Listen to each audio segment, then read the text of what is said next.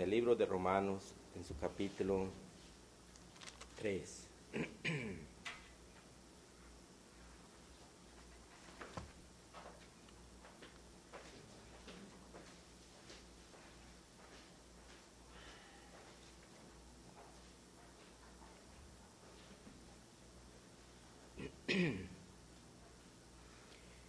Aquí el libro de Romanos en su capítulo 3, en el versículo 25. Voy a darle una lectura aquí en el versículo 24 y llegar hasta el 25.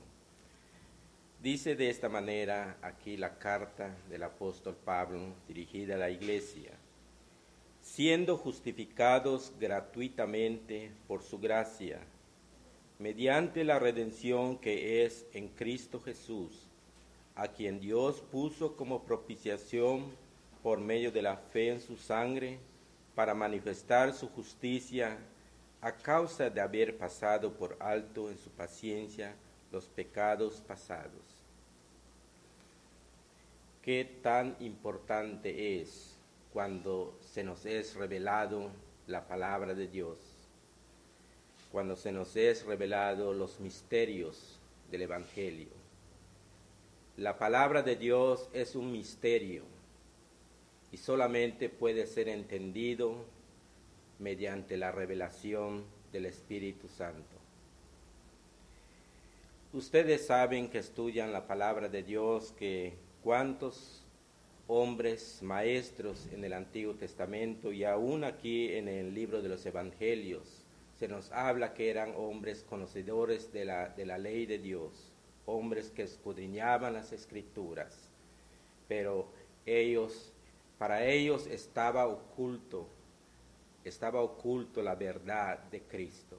Ellos no creyeron en el Santo Hijo de Dios, ellos lo crucificaron ellos gritaron, crucifícale, crucifícale, dijeron ellos. Y aquí estamos viendo, aquí en el versículo 25, a quien Dios puso como propiciación por medio de la fe en su sangre.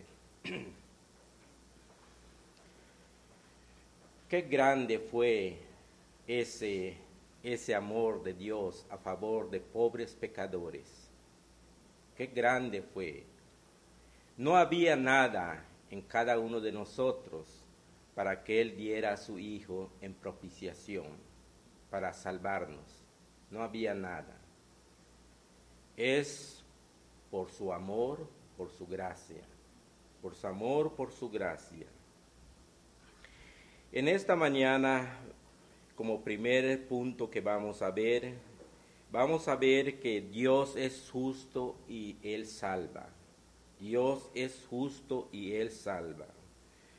¿Por qué razón Pablo está diciendo aquí, habla de la propiciación? Aquí Pablo, él está hablando del propiciatorio que fue hecho en el Antiguo Testamento, en el tabernáculo. Ustedes saben esto, que cuando Dios dijo que se hiciera el tabernáculo, eh, hubo una parte donde estaba el propiciatorio, el arca es el propiciatorio. Entonces, en ese lugar solamente entraba un sumo sacerdote para derramar la sangre sobre el propiciatorio. Pero esto nos estaba enseñando una figura, que esto es Cristo, es Cristo nuestra propiciación. Eso es lo que nos está enseñando la palabra de Dios.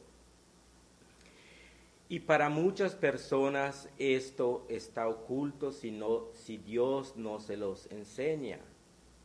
A la iglesia el Señor nos ha enseñado quién es nuestra propiciación, es Cristo Jesús. Se nos ha sido enseñado a través de su bendita palabra. y después vemos entonces que Cristo nos ha reconciliado.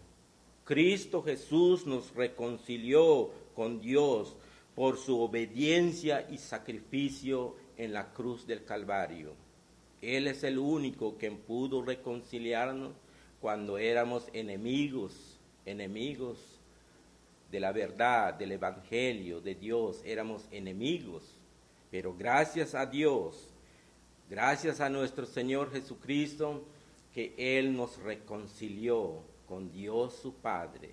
Él, fue la reconciliación. En el libro de Juan, en primera de Juan nos dice de esta manera, los que quieren buscarlo, búsquenlo en primera de Juan en su capítulo 4. Primera de Juan en su capítulo 4, en su versículo 10. Dice así en el versículo 10 de Primera de Juan. En esto consiste el amor, no en que nosotros hayamos amado a Dios, sino en que, en que Él nos amó a nosotros y envió a su Hijo en propiciación por nuestros pecados. Él envió a su amado Hijo para salvarnos, para redimirnos de la maldición de la ley, porque la ley manda todo aquel aquel que viole la ley muere, debe morir. Adán, él violó la ley de Dios y él murió. Y cada uno de nosotros morimos. Pero Dios, de antemano, antes que este mundo existiera, él ya había preparado. Él ya había destinado este cordero que va a redimirnos, que va a hacer la expiación. Y es Cristo Jesús. Se ha cumplido a través de la venida de nuestro Señor Jesucristo, se cumplió esto, todo lo que se habló, en el Antiguo Testamento, se cumplió. ¿Cómo? De acuerdo a la palabra de Dios, en los tiempos que Dios determinó revelarlo.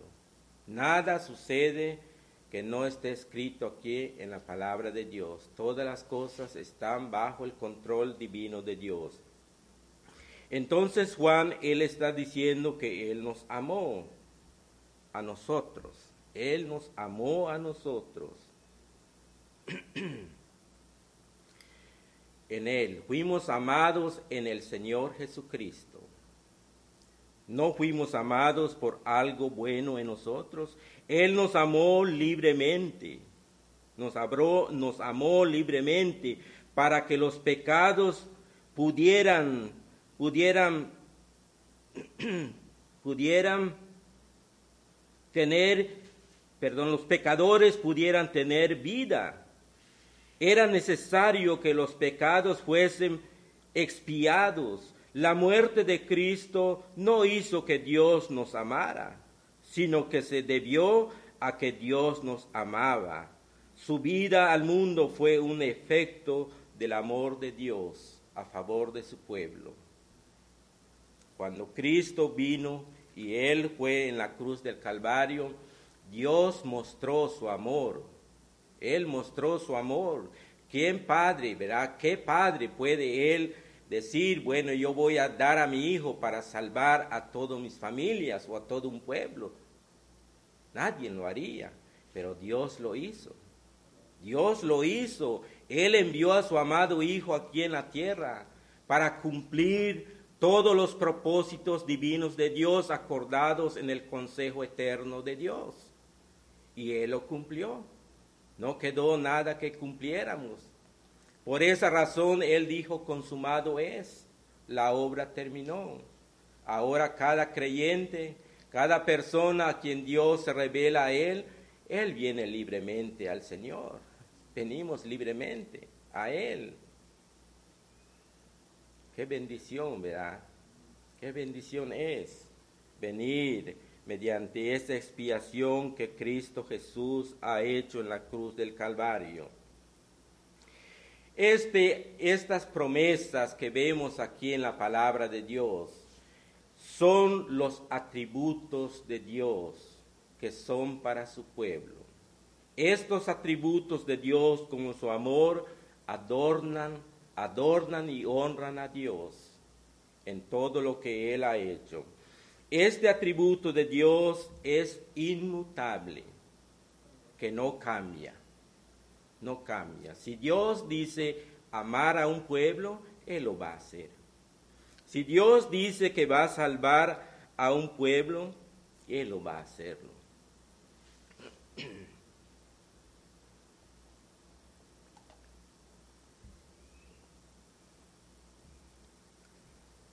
Él es el justo.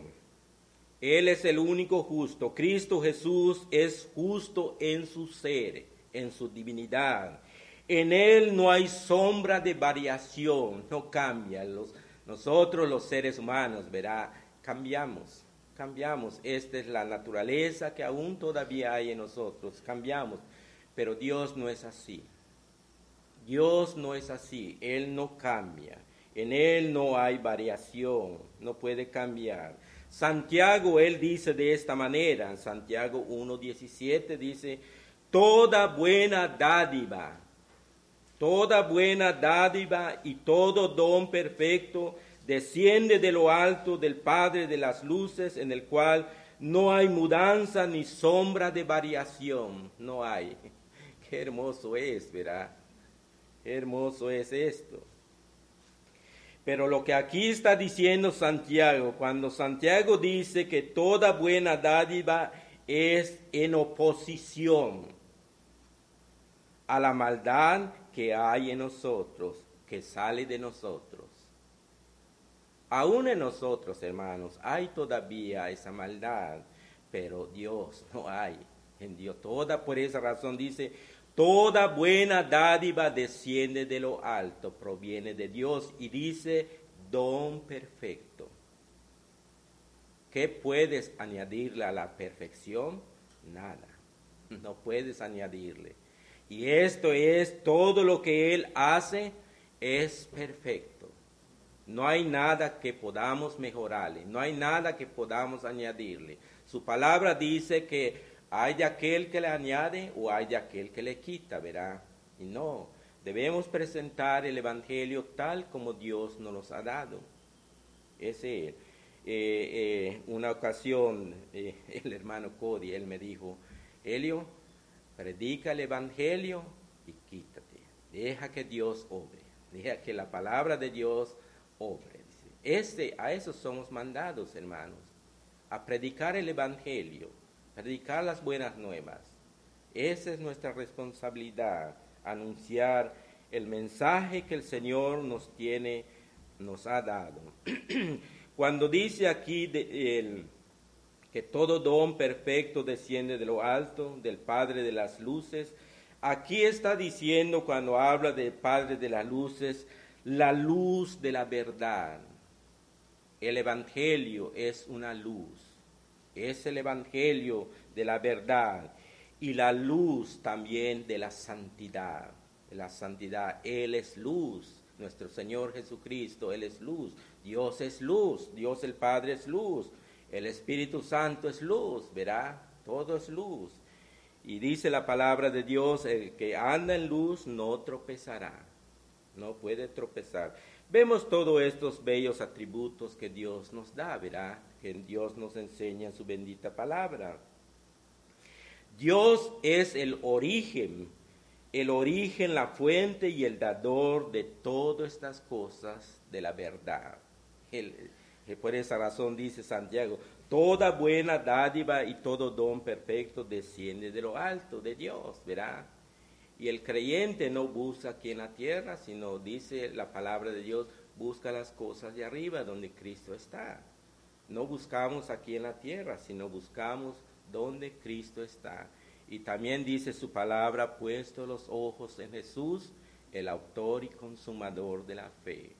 No estamos poniendo los ojos eh, sobre otra cosa para ser más perfectos o ser más, eh, eh, más santos delante de Dios. No, sino allá en Cristo Jesús. Allá miremos Pongamos los ojos en Él, en Él solamente, no los desviemos, miremos siempre a Cristo Jesús. Él es justo en todos sus caminos. Si nos está diciendo la palabra de Dios que en Él no hay sombra de variación, entonces cuando Él dice en su palabra que todo aquel que, en Él cree no es condenado, así va a ser. Así va a ser. todo aquel que cree en Él no va a ser condenado. Pero hay algo muy importante aquí, que también la palabra dice, la palabra de Dios dice que también los demonios creen. El creyente, aquel a quien Dios ha hecho una obra de gracia en él, él cree en el corazón. Él cree de todo corazón. Es Dios quien le ha cambiado ese corazón y entonces él cree. Mediante la fe viene a Cristo. Hoy tenemos el testimonio de, Eduardo, el hijo de Eduardo.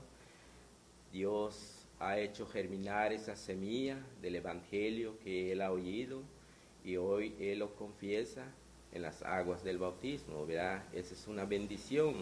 Nadie le forzó, es Dios quien lo hace. No forzamos a nadie, sino es cuando alguien tiene, siente esa necesidad de dar testimonio en las aguas del bautismo, entonces Él pide, Él pide. Es lo que hizo aquel hombre, ¿verdad? Aquel hombre que estaba, había subido a Jerusalén, vino a adorar a Dios, eh, fue a adorar a Dios en Jerusalén, pero después él venía, el eunuco, ¿verdad? Él venía, él recordando lo que se leyó allá en en el, en el, en el templo. Y después vemos cómo Dios ya había hecho la obra en la vida de este hombre, ¿verdad? Él venía y Dios dice, ve Felipe, ve a ese hombre y tú predícale la palabra de Dios. Y él predicó y Dios obró, ¿verdad? No es Felipe, Felipe no obró, es Dios quien obró. Entonces dice aquí, el que en él cree no es condenado, el que en él cree. El apóstol, el apóstol no dice que no seamos condenables, porque todo pecado, todo pecado, porque aún hay pecado en nosotros, aún hay pecado en nosotros. No podemos decir que nosotros no, somos pecadores, no tenemos pecado, hay aún todavía pecado y todo pecado debe ser condenable. Todo pecado debe ser condenable. Dice aquí en el libro de Romanos capítulo 7, en Romanos capítulo 7, versículo 15, versículo 15 y 16, vean lo que acaba de decir y aquí Pablo lo está diciendo en Romanos capítulo 7, versículo 15 y 16, dice, porque lo que hago no lo entiendo, pues no hago lo que quiero, sino lo que aborrezco, eso hago, dice. Y si lo que no quiero esto hago, apruebo que la ley es buena. Él dice, apruebo que la ley es buena. Y dice versículo 21, así que queriendo yo hacer el bien, hallo esta ley, que el mal está en mí. El mal está en mí.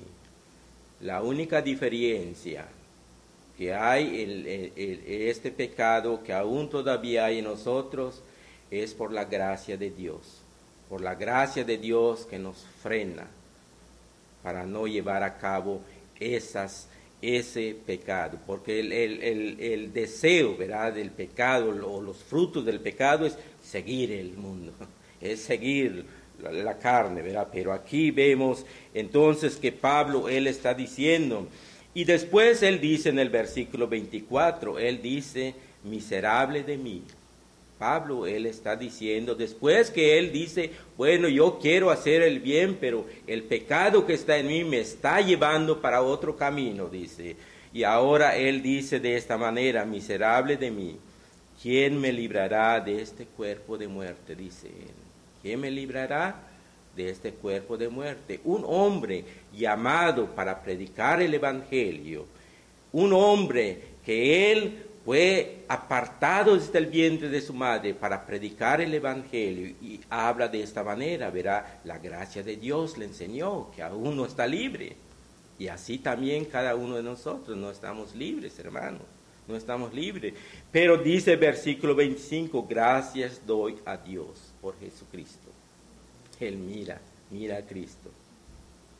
Mira a Cristo, nuestro, dice Gracias doy a Dios por Jesucristo, Señor nuestro. Así que yo mismo con la mente sirvo a la ley de Dios, mas con la carne a la ley del pecado, dice el apóstol Pablo, verá. Qué cosa, ¿verdad? Aún todavía no hemos llegado a esa perfección a la cual hemos de llegar, pero un día llegaremos. Cuando Cristo Jesús, Él venga, venga por su iglesia, entonces ahí se cumplirá la palabra que dijo el apóstol Pablo eh, cuando él dijo que aquel que comenzó en vosotros la buena obra, Él la perfeccionará en el día de Jesucristo. Hoy en día estamos en este mundo, estamos viviendo en este mundo lleno de maldad y no estamos libres del pecado, hermanos, no estamos libres. Pero sin embargo, gracias damos a Dios por esa lucha que sostenemos a cada día, crucificándolo el pecado cada día, cada día. Todo pecado es, debe ser condenable. El pecado, sin embargo, no puede traernos a condenación. Qué bendición, ¿verdad? El pecado no puede traernos a condenación porque estamos en Cristo Jesús. Estamos en Cristo Jesús. El pecado ya no tiene poder sobre él su pueblo para condenarnos. La muerte no tiene poder, no. Estamos en Cristo Jesús. Por esa razón vemos que también Pablo él dijo, el que está en Cristo, nueva criatura es, las cosas viejas pasaron, y aquí todas son hechas nuevas, todas las cosas. No el hombre lo hace, es la gracia de Dios que está en nosotros. Y para terminar en esta mañana, Estamos en Cristo Jesús. Dice en el libro de Gálatas capítulo 3. En el libro de Gálatas capítulo 3 dice de esta manera. En su versículo 13. Gálatas capítulo 3 en su versículo 13 dice así. Cristo nos redimió de la maldición de la ley Cristo nos redimió, Cristo nos salvó, Cristo nos sacó de ese lugar, de la maldición de la ley. La ley eh, dice, haz esto y vivirás. Y si no cumples, la ley está sobre de ti. Pero gracias damos a Cristo Jesús, ¿verdad? Que Él nos ha librado, Él nos ha redimido. Cristo nos redimió de la maldición de la ley hecha por nosotros maldición, porque está escrito, maldito todo el que es colgado en un madero. Cristo Jesús, Él fue maldito en la cruz del Calvario. Él fue, Dios el Padre descargó su ira sobre Él, poniendo nuestros pecados sobre la humanidad de Cristo Jesús y así haciendo la obra de expiación de redención a favor de su pueblo este, por esa razón Él nos reconcilió. Él hizo la, gran reconciliación a favor de su pueblo. Entonces vemos entonces que el, pecado ya, ya no tiene poder. El juicio y la condenación de todos nuestros pecados, pasados, presentes y futuros, han sido perdonados han sido mi pecado que hice ayer, mi pecado que hoy estoy cometiendo, mi pecado que de hacer mañana, ya ha sido perdonado. El Señor dice, no me acordaré más de sus pecados. Él es fiel, Él lo va a hacer, Él lo va a hacer, Él lo va a cumplir. Todos aquellos que están en Cristo, todos aquellos que están en Cristo Jesús.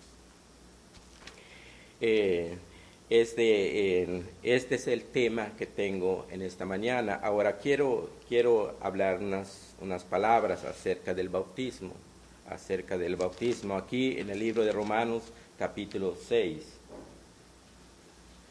Ya se pasó el tiempo. Romanos capítulo 6, en el versículo 3 dice de esta manera, ¿O no sabéis que todos los que hemos sido bautizados en Cristo Jesús hemos sido bautizados en su muerte? Porque somos sepultados juntamente con Él para muerte por el bautismo, a fin de que como Cristo resucitó de los muertos por la gloria del Padre, así también nosotros andemos en vida nueva. Vida nueva. Hoy tenemos el bautismo de, de yo puedo llamarle nuestro hermano el joven Eduardo, él ya ha sido salvado. Y ahora él lo está confesando. Él lo está confesando. El bautismo es un mandamiento de obediencia que forma parte de la vida de todo creyente, de todo creyente.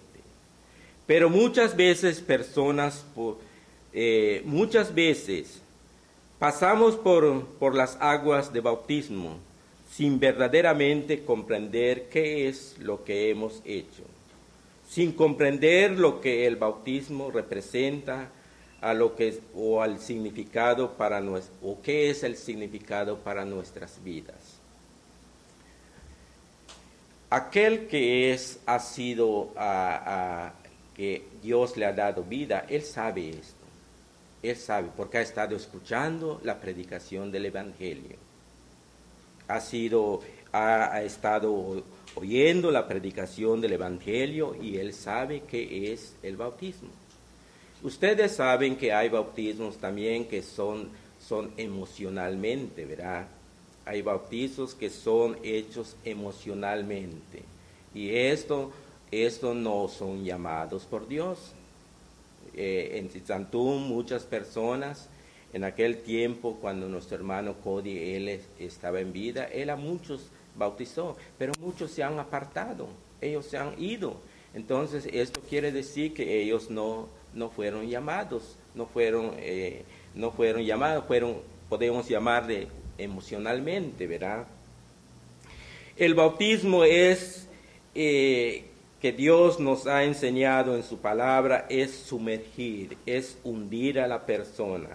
Es por eso que el bautismo de creyentes se hace por inmersión, es decir, introduciendo a la persona completamente en el agua. Este es el, lo que cada uno de ustedes, hermanos, han experimentado, que se han bautizado, es totalmente es eh, sumergirlo en el agua.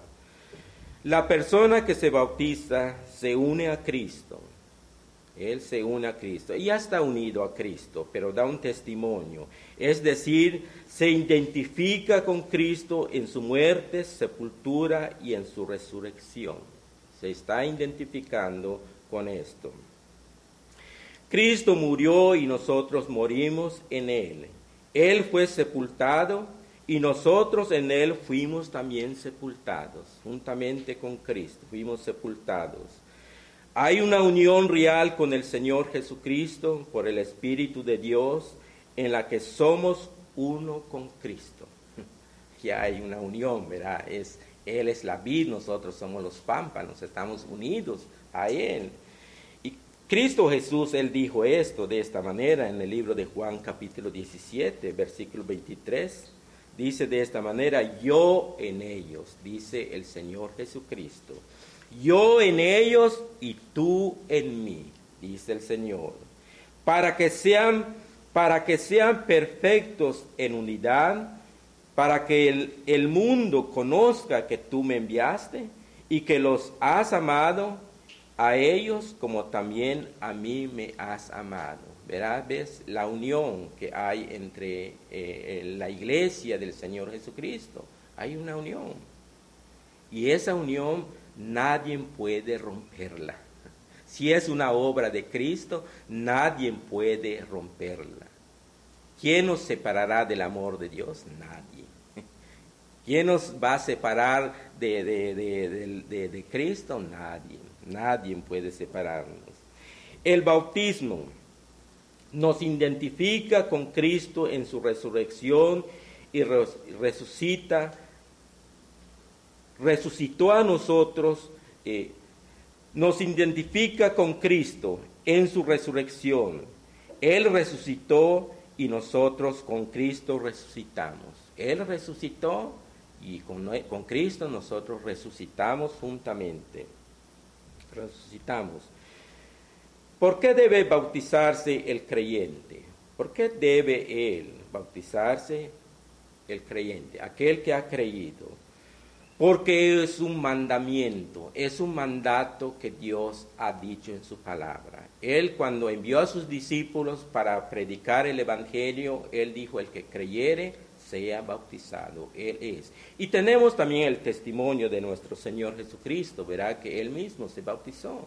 Él mismo fue bautizado, es el testimonio. Es un mandato de nuestro Señor Jesucristo. Porque cuando, ¿Por qué cuando un creyente se bautiza da testimonio público de su conversión y muestra esa vida nueva? ya tiene una vida nueva. Él lo, lo hace público ante todos aquellos que estamos presentes, la iglesia. Para terminar, para terminar, porque nuestro Señor Jesucristo, Él fue bautizado. Cristo dio ese ejemplo. Dio ese ejemplo. Dice aquí en el libro de, de Mateo, capítulo 3. Aquí vamos a terminar. Mateo, capítulo 3. Después vamos a, eh, eh, no sé si eh, vamos a seguir con el servicio, hermano Joel, no sé si vamos a seguir, le dejo lugar después, hermano. Dice aquí en, el, en, Mateo capítulo 3, en su versículo 13 y 16, dice de esta manera, entonces Jesús vino de Galilea a Juan, al Jordán, para ser bautizado por él. Mas Juan se le oponía diciendo, yo necesito ser bautizado por ti, y tú vienes a mí. Pero Jesús le respondió, deja ahora, porque así conviene que cumplamos toda justicia entonces le dejó, y Jesús después que fue bautizado, subió luego del agua, y aquí los cielos le fueron abiertos, y vio al Espíritu de Dios que descendía como paloma y venía sobre él. Vemos el testimonio de nuestro Señor Jesucristo, verá.